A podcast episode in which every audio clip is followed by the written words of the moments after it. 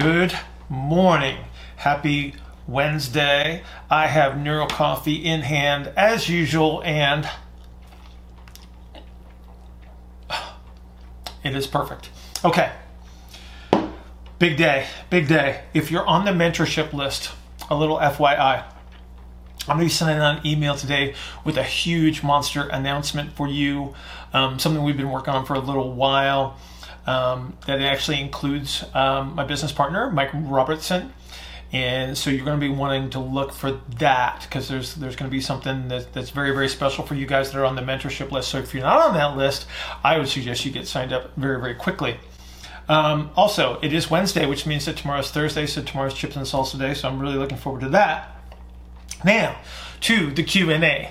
Um, today is going to be all about the the wide ISA, if that's okay with you, because I got a question from um, a couple people that have that have gone through the intensive, uh, Monica and Justin, and they had a question about some some wide ISA strategies, and so I wanted to go through a few things that I think might be helpful for you from like a self-diagnosis standpoint and from a training standpoint. And so, first and foremost, though, let's kind of look at, at what we're up against here with with the wide ISAs. And so, I got out my uh, my little thorax thingy here, and I'm going to show you down the line. So, what we're typically looking at with the wide ISA is the expansion from the medial to lateral and then so we are narrower from, from anterior to posterior. And so under these circumstances, we don't get a lot of turn. Um, we'll see a lot of compressive strategies. The initial bias with the wide is towards increased internal rotation and a loss of external rotation. But Justin and Monica had questions about what about when you lose the internal rotation. So, so let me grab the pelvis here and I'll show you like a nice little representation of the pelvis. So under most circumstances with the with the uh, wide ISAs, and if they don't have full breathing excursion, then I'm going to be looking at a situation like that where I'm going to have the nutated sacrum, I'm going to have the IR ilium, and that would normally point the acetabulum forward and into an anteverted position of the acetabulum, which gives you lots of IR. However, if I'm losing that IR, that means I've got a compressive strategy anteriorly. Um, so, so the front of the pelvis is getting pushed backwards, much like the sternum getting pushed down. So the pump handle would probably be down as well. So that means I'm going to start to lose shoulder internal rotation, and I'm going to start to lose this this hip internal rotation. And so when we think about wides and we think about training strategies and such, we want to consider this shape first and foremost. So what we need to do is we need to create some strategy that creates that anterior expansion again. It brings the pump handle back up, moves that pubis forward. And so one of the things that we can do is just flip people onto their side. So we're gonna do a lot more side lying activities.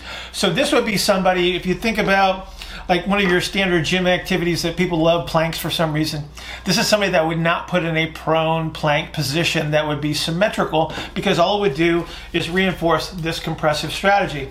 But if I move you into a side plank position, because all the internal organs fall towards the ground based on gravity, we get this nice little anterior posterior expansion under those circumstances. So if we were just to say that we're doing planks, if I was going to do a wide, I would put them in a side plank all day, every day.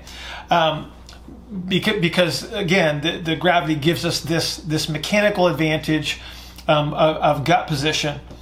Um, the other thing that we have to recognize is the fact that we don't have very good turns. And so, again, bilateral symmetrical exercises tend to not be advantageous when we're trying to create the anterior posterior expansion on a wide and restore their turn. Exception to the rule may be one of my most recent posts where I was talking about recapturing hip internal rotation with the modified Camperini deadlift, followed by the wide stance heels elevated deep squat. The, the wide stance heels elevated deep squat can actually help restore uh, internal rotation for those wides that are showing limited straight leg raises, probably um, at least below 70, but probably more limited than that. And you'll see a return on investment in hip internal rotation under those circumstances because what you got there is a situation where the musculature below the level of the trochanter is actually concentrically oriented and limiting the internal rotation in, in, in, that respect. So, so again, that would be one of the exceptions to the rule for bilateral symmetrical. Typically, what you're going to want to do though is you're going to want to emphasize um, split stance or- orientations, single arm pressing and pulling. Because when we're pushing and pulling with a single arm, we get a compressive strategy on one side and an expansive strategy on the other. And that's how we're actually going to start to restore this turning element. When we think about the two sternums, yes, you have two sternums, you have a right and a left. When I compress on one side, I'm going to compress the, the pump handle on one side, which will allow expansion on the other side. On the back side of the thorax, I'm going to get a reciprocal expansion compression under those circumstances as well. So again, I want to use unilateral strategies when I'm trying to create expansion um, for my wides. Um, also posted today on Instagram a little strategy to keep that, that posterior expansion on the backside for those of you that do perform a lot of bilateral symmetrical exercises and are probably biased towards a wide ISA. Um, very useful strategy as well. Um, another great self test is uh, the back to wall flexion test. That's also up on YouTube, so you can actually get to see that. If you are limited to such a degree that when you put your fingertips against the wall with the elbow pointing straight ahead and you can't get past 90 degrees of, of shoulder flexion without the deviation of the elbow outward, then you know that you are compressed below the level of the scapula and you need to go to the, the most recent Instagram post and get that posterior expansion um, where I show you bending over the glute ham to expand the lower posterior rib cage because that's going to be your first step. I would also do the heels elevated bilateral squat. Um, under those circumstances to try to reestablish expansion in that area first. Because if you don't have expansion there, you'll never get the pump handle com- to come up. Because ultimately, we got to get the pump handle to come up to get the internal rotations to come back. So expand the, the posterior lower rib cage first, then go after pump handle. The way you go after pump handle is through the unilateral pressing and pulling activities. So, so make sure you're addressing the, the reciprocal strategy. And again, when you're trying to create that AP expansion. So hopefully that gives you a little bit. You got a couple of tests. You got the back to wall shoulder flexion test. You got a straight leg raise test that are going to help guide what your priorities should be. And then you've got this unilateral reciprocal strategy in regards to your training. So apply those. If you have any questions or comments, please uh, post them below. If we're looking at this on YouTube, and uh, I'll get back to you guys later this week. Good morning. Happy Monday. I have Neuro Coffee in hand, and it is perfect. Okay.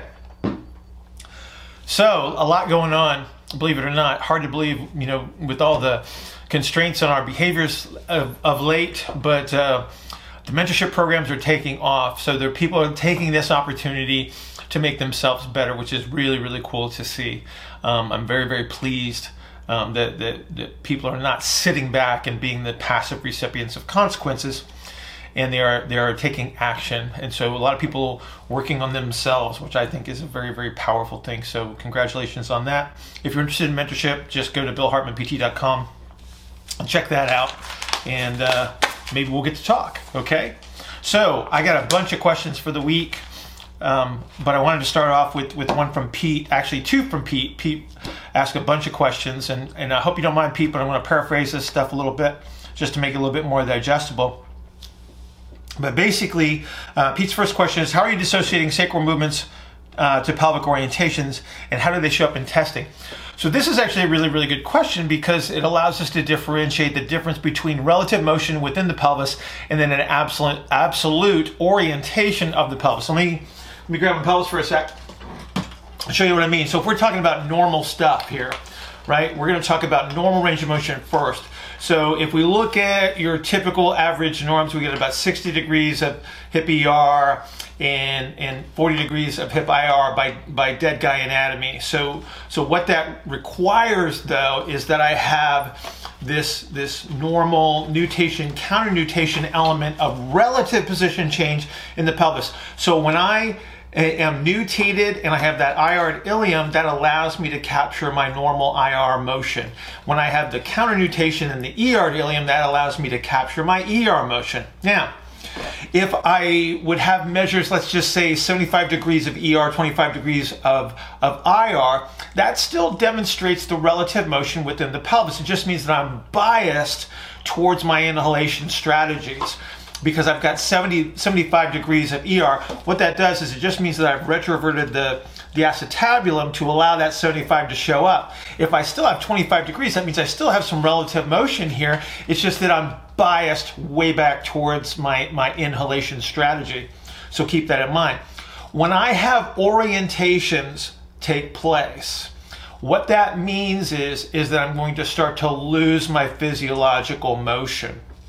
So if I would anteriorly orient the, the pelvis, what you're going to see over time, because of the compressive strategy that takes place on the posterior aspect of the pelvis that, that starts to drive this orientation, is I'm going to start to lose my physiological measures. So, so even if I started at 75, 25, as I get pushed forward and I start to anteriorly orient, I'm going to start to lose that ER measure because the musculature above the level of the trochanter is compressing the posterior pelvis. It's going to create this, this orientation, and I'm going to start to lose my, my ER measures because these muscles reorient, become IRs, and they start to bring myself into that, that hip IR position. So that's a great way to distinguish between uh, the orientations and the relative motions because when I have relative motion of the pelvis, I still have this full physiological range. When I lose my physiological range, then you can pretty much guarantee that i have got an orientation problem going on. Okay, so Pete's second question had to do with, uh, um, I'm just going to go to the end of it. Um, what do you commonly refer to when, when you say someone is, is in exhalation versus inhalation? So, so now, Pete, we're going to talk about the two archetypes. We're going to talk about your wide ISAs and your narrow ISAs so that everybody just loves to talk about. Um, but in general, what we're looking at is, is different physiological structures.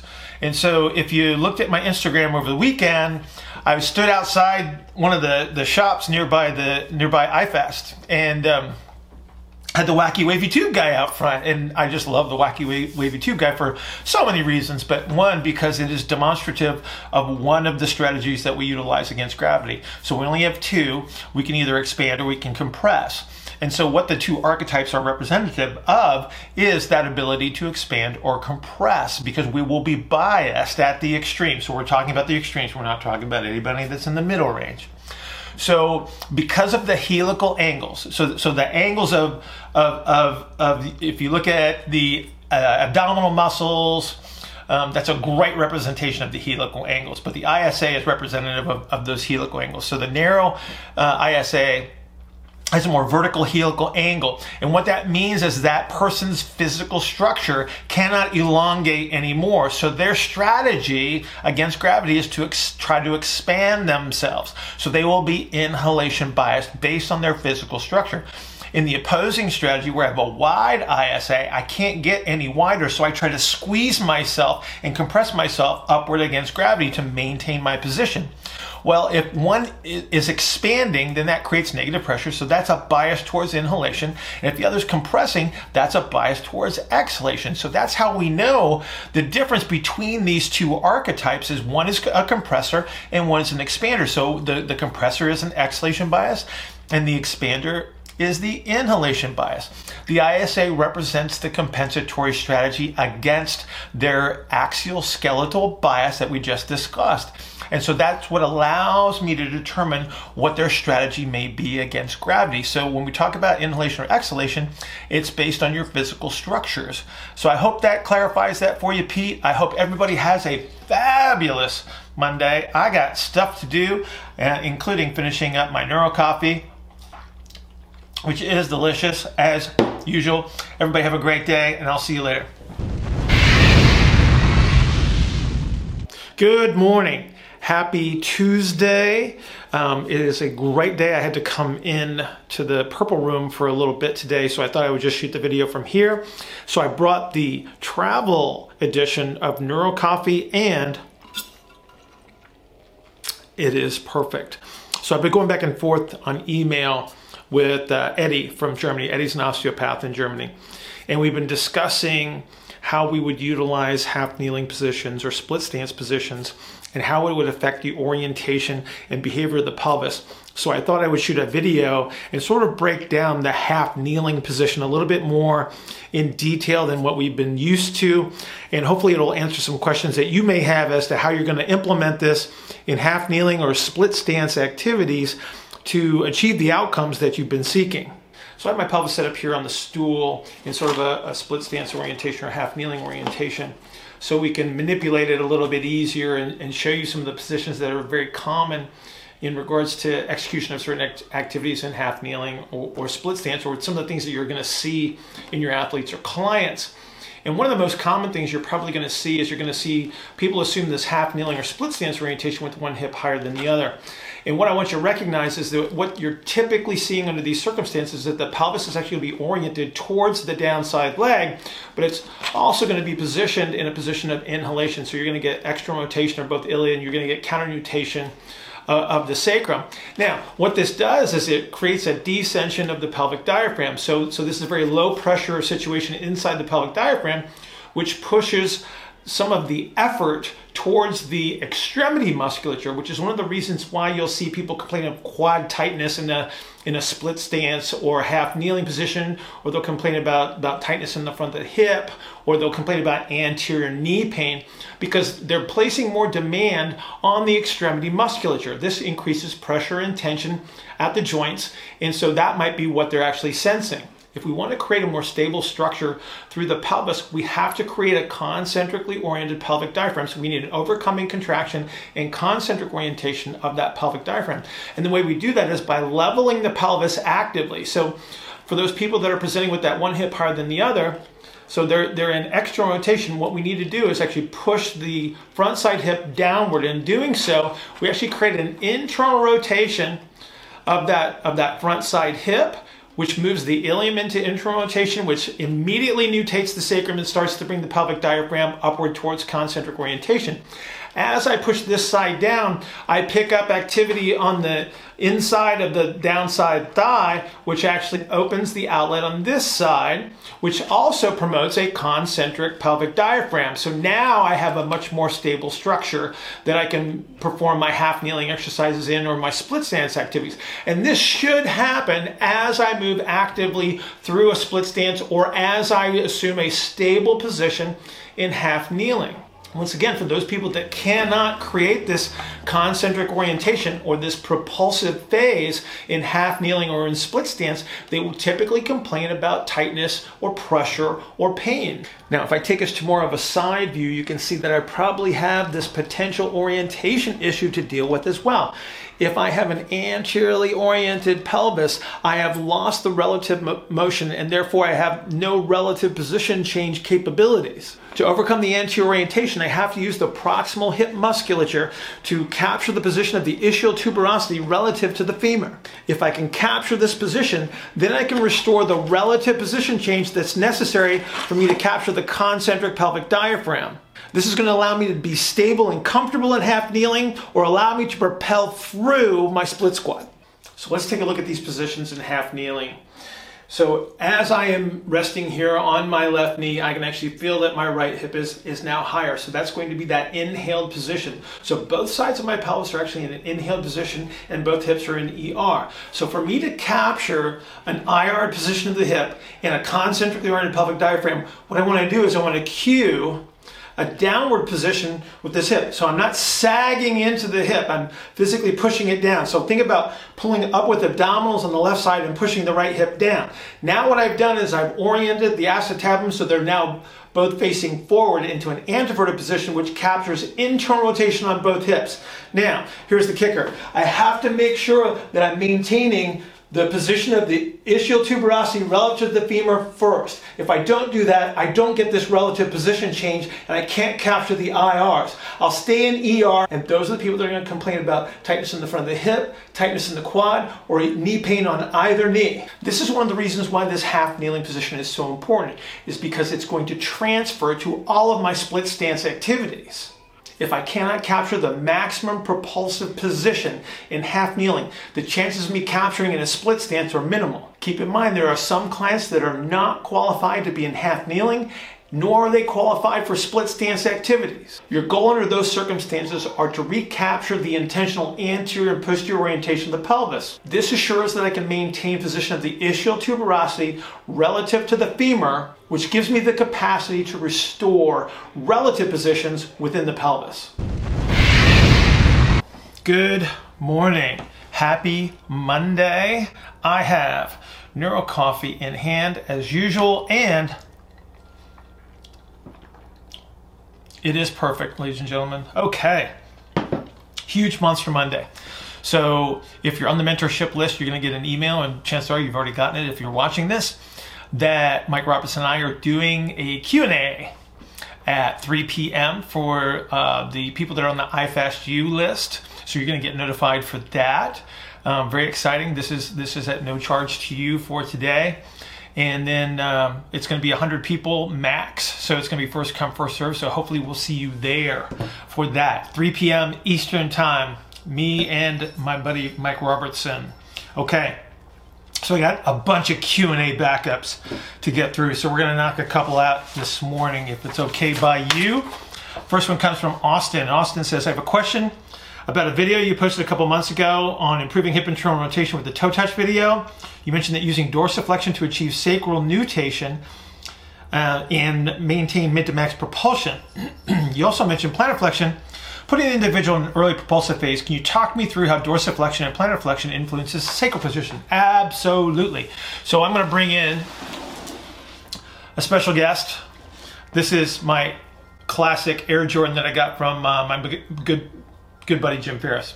Um, got him in the shield colors as everybody should. Anyway, so we're going to use this as a representation of the foot as it moves through uh, the gait cycle. And so when we look at the, the foot in its in its approach position, it's going to land in a supinated position heel first. So first heel contact is going to be lateral. So I've got a supinated foot position, which is actually external rotation. So external rotation is inhalation expansion, which puts the sacrum in a counter-nutated position just prior to ground contact. As I make contact, I have to start propelling, otherwise I'd collapse into the ground. But this is early propulsion. So now as the foot comes to flat, the body is still behind the foot. So what I'm going to do is I'm going to be a leg for a sec. Okay? So as I land, I hit the heel, I go into plantar flexion, but the body is still back and behind. So this is counter nutation, this is inhalation, this is ER. As I move towards pronation, okay, so I'm bringing the medial heel into contact with the ground so I can pronate. That's where I'm going to start to reach my mid and max propulsive strategies. Okay, so as I hit the ground and I come over top of the foot, and as the body comes over the foot, I have to create a, a stable pelvic orientation above the foot. So now let's grab the pelvis and now we can actually see. So as I land, I'm here. As I'm stepping over, I bring the hip towards zero degrees of, of what we would call hip extension. But this is where I'm going to get a concentric orientation of the pelvic diaphragm. And so that's going to create the nutated position of the sacrum. So now I have pronation down below. I've got internal rotation at the hip. I've got a concentric pelvic diaphragm, and I got a nutated sacrum. So that's how we can relate the plantar flexion and, and dorsiflexion to the sacral position. So when I'm plantar flexed, which is actually supination, ER, inhalation, I'm going to be counter nutated. As I'm pronated, I'm going to be IR'd, concentric pelvic diaphragm, nutation of the sacrum. So hopefully that will answer your question, Austin. And if it doesn't, please ask me another one. Okay, question number two from Matt. And Matt asks, I know you have to work on knee valgus in athletes, and to what degree is it not something to worry about because it potentially helps produce power? I was wondering where you could find more info to read about it. I'm not sure that you're going to read a whole lot about um, using the a valgus, if you will, um, to, as far as like when it's beneficial, how much to use, and and and how you're going to make that that judgment as to whether you're being effective with it. But let's just talk through what knee valgus really is because it doesn't really exist. There is no frontal plane. Um, frontal plane is a visual representation for you and I to have a discussion. But the reality is, is what we're looking at. I'm going to bring this up close. What we're looking at with a knee valgus is actually a rotation in the knee, right? So, so what we have is we have a femur and a, and a tibia that are in, in relative rotation. So this would be defined by the tibia under most circumstances would be tibiofemoral external rotation. And so what we have is an internally rotated femur on top of the tibia. And what that does is that produces what people will typically identify as, as that, it, it has the appearance of a frontal plane position of, of knee valgus. Now, under certain circumstances, that's going to be very, very useful. So you are absolutely correct that when we are producing power, when we are at our maximum propulsion, we're probably going to be a, approximating that position to some degree because it is uh, a, a, an element of propulsion. However, there's people that walk around like that because of their physical structures and because of their idiosyncratic physics and the way that they deal with gravity, they actually live in that position. And so what happens is that they'll eventually give up the the opposing rotation. So we have tibiofemoral ER, we have tibio, tibiofemoral IR, and what we want to make sure is that our athletes have access to both of those because that would represent our ability to to move through a full excursion of knee range of motion. So as you would uh, perform, say, the traditional knee extension activity, you'll get tibiofemoral ER. As you perform the traditional knee flexion, you would get tibiofemoral IR. And so to have full knee excursion, we have to have those rotations available to us. And so, um, Matt, what I would say is, is, is you, you want to make sure that you can identify whether your athlete has given up one of those, those elements of, of tibiofemoral rotation. That would be something I would say that would put you at risk because it does compromise the full excursion of knee range of motion. Um, that would be my first first priority.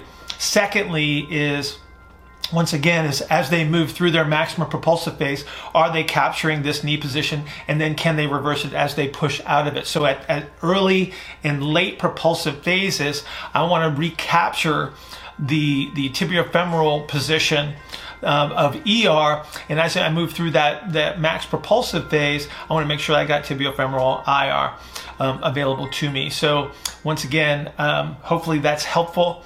Um, if it's not, then again, please ask another question. You guys have a terrific Monday, and uh, we will talk later this week. See ya.